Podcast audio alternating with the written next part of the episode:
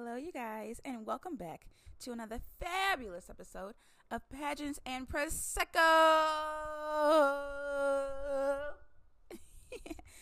I don't know about you guys, but right now it is All Star Weekend here in Chicago, so it is busy, it is popping, it is juking.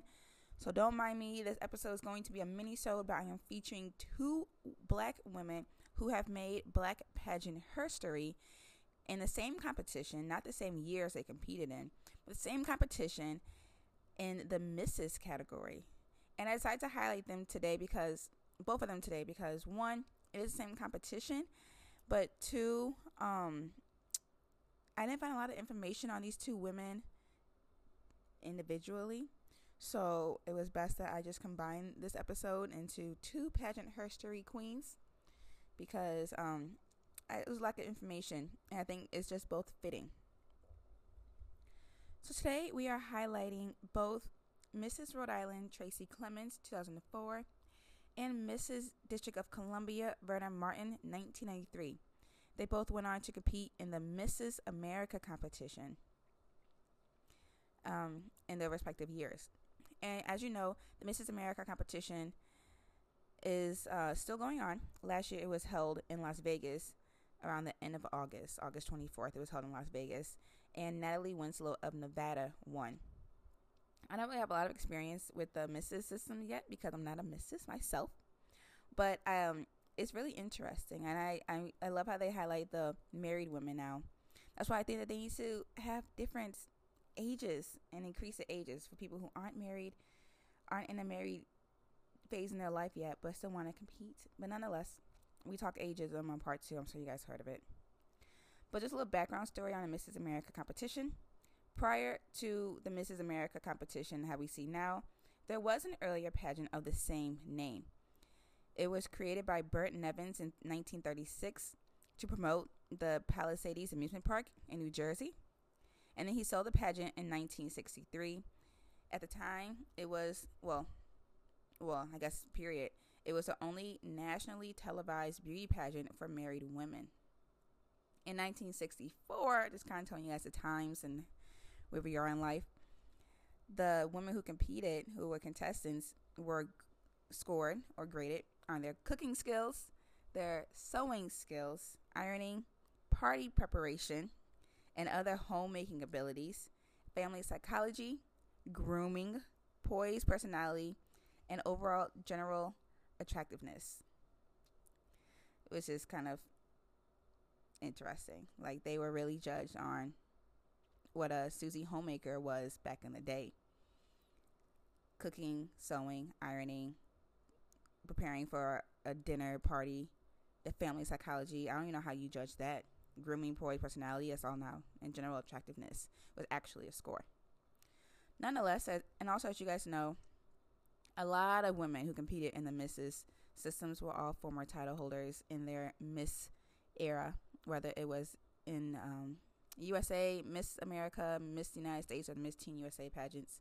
A lot of women made that transition to the Mrs. categories once they get a ring on their finger and secure it. Nonetheless, today we are highlighting Mrs. District of Columbia, Verna Martin, 1993. I'll just start with her first. Verna Martin won the designation of Mrs. DC in May on May 12th, 1973. Um, it says she was conferred upon the title of Mrs. DC by a selection committee. And I chose her because Verna Martin was the first African American contestant to win her state title and then go on to compete in the competition. And at that time in 1993, the person who won was from uh, Texas. Wendy Lewis, 1994, won from Texas. But she was the first African American contestant to compete for the Mrs. America competition. This is in 1993. Fast forward to 2004, the next person I'm highlighting, Tracy Clemens, Mrs. Rhode Island, she competed while she was six months pregnant with twins. And she was the first contestant to be visibly pregnant to compete in a nationally televised event. Tracy Clemens is also the first African American contestant to win her state. So she made pageant history two times. And I did find, I think Verna Martin passed away. If I am finding this information correct, she was she passed away in Texas in July 2019. I'm not sure how common the name Verna Martin is, um, but I do see that she might have passed away.